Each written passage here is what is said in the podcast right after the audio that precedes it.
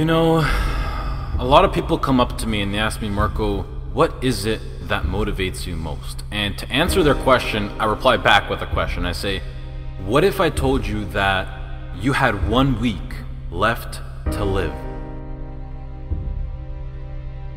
Would you regret not pursuing your dreams, passions, and desires? Would you regret not living your life to the fullest? Would you regret not spending as much time with your family, friends, or loved ones? If you're living a life that you would not be okay with losing because you weren't able to do things you wanted to do, then now you know that you need to change something. Life is simply too short and unpredictable.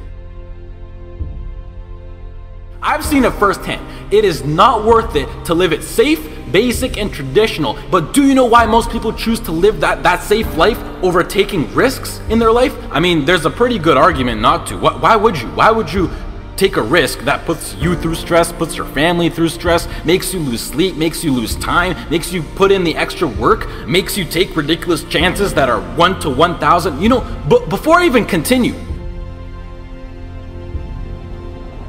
the chance of you being born is 1 to 400 trillion.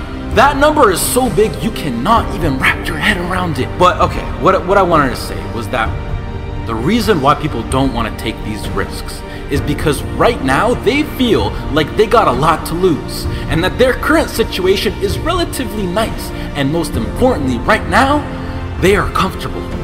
They got used to living basic within society standards, being with their friends every now and then, being well rested. They got comfortable. And when you get comfortable, you don't want to move. You will literally, unconsciously, see your whole life go right by you. And the main reason that I'm serious about this now is because I am pissed off for greatness. I want to move mountains. And like Ray Lewis once said, if you're not pissed off for greatness, then you're okay with being mediocre. And I am definitely not okay with being average. And I don't think anyone should be.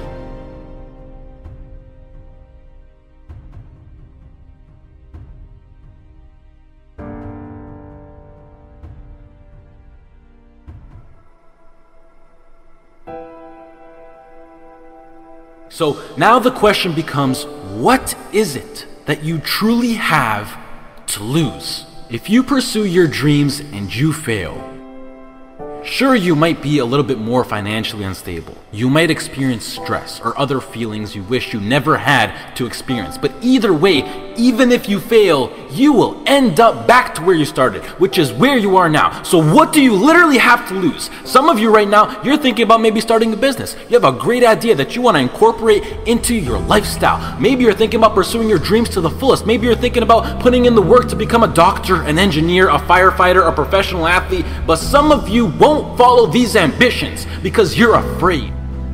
You're afraid to fail, you let the fear of failure dictate your actions, and you're afraid of what mama or papa thinks, you're afraid of what your sister, your brother thinks, or, or your grandpa, or your grandma, eh, or your cousins, or whoever. But what truly matters is you.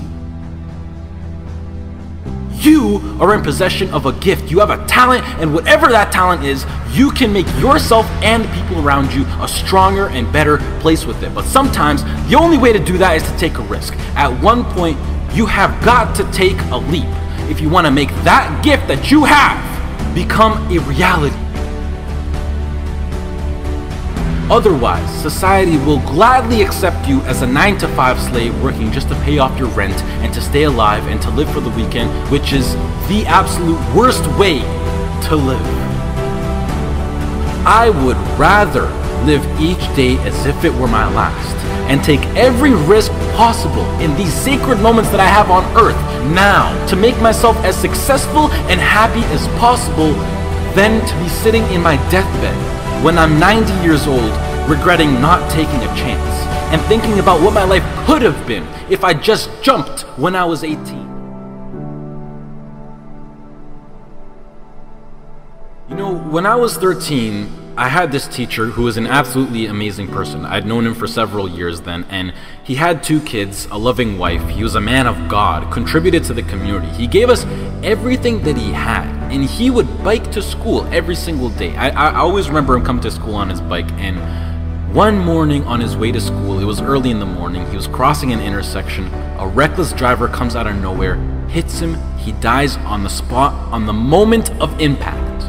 His death taught me so many valuable things in life, and one of them being that it went on to show that no matter how much you don't deserve to die, and no matter how good of a person you are, and no matter what your situation is, no matter anything, it goes to show that death is inevitable and random, and it will eventually consume each and every single one of us, whether it's in 50 years, in 10 years, next year, or even tomorrow. You cannot control it, the people around you cannot control it. As long as you're at the wrong place, at the wrong time, your whole life could disappear in the blink of an eye, along with everything you wished you could have done. Whether you're walking down the street, whether you're stepping into the elevator, whether you're walking down the stairs, whether you're whether you're just existing. Listen, you'll see people from nowhere die of a heart attack.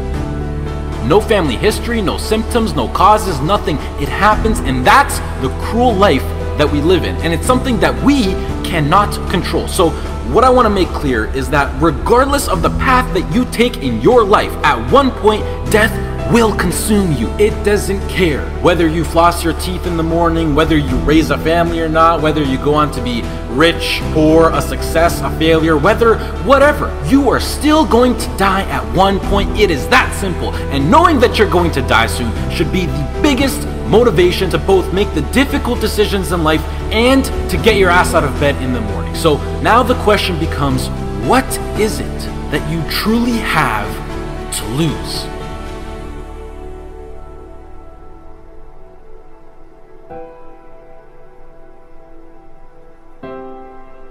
Tomorrow is not a promise. I would rather die trying to live my dreams than to live a longer life filled with regret.